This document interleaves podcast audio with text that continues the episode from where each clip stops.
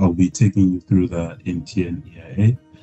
Since our last communication, two two events have taken place. So we had the first quarter results that came through, and we also had the capital markets day that came through. So um, we'll share our insights on on those uh, two key events, and also um, on the valuation. Nothing much has changed since then. Um, just closed up a bit with the share price uh, rallying uh, in the past week or two. So in just terms of the results, they're quite mixed. Top line was what management had expected, around mid-teens growth uh, in in rand terms. But uh, what we also saw was high inflation uh, eating in on the margin. So across the major regions, uh, Nigeria and Ghana, the inflation was quite high, and uh, the pricing wasn't sufficient to offset that high inflation, um, with margins being weak.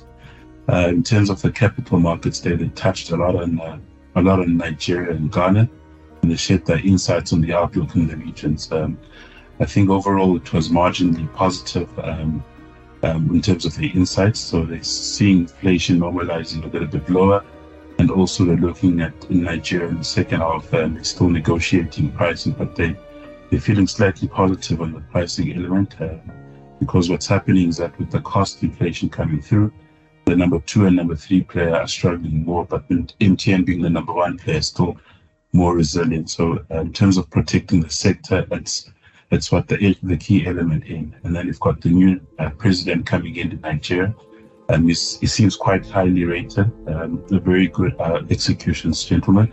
Uh, so they're looking at uh, that also improving. So he's already taken two major steps that came through the, the new president has a few key elements to touch in. I think one of them was definitely fixing the central bank and also the subsidies and the currency as well. Um, he's already touched on those three points. We saw um, MTN Nigeria share price going up quite significantly and also playing playing out positively on the MTN share price as well.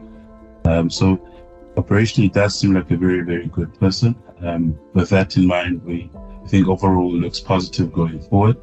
And then in Ghana, you had uh, very, very high inflation that, that happened. So they've struggled uh, with Russia, and Ukraine, and uh, the, effects that had played in. Uh, it seems like they do have the, the, the current um, issues being tackled as the Minister of Finance was there on the capital markets day and he shared his thoughts on how they're looking to fix the problem.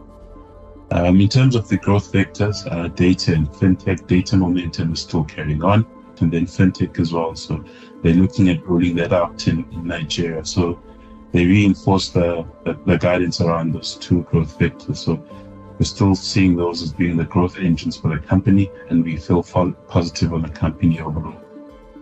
So balance sheet very strong. Net debt to EBITDA of roughly 0.9 times. We maintain our buy recommendation, and there's no intrinsic, no change in our intrinsic value. Thank you very much for joining us today.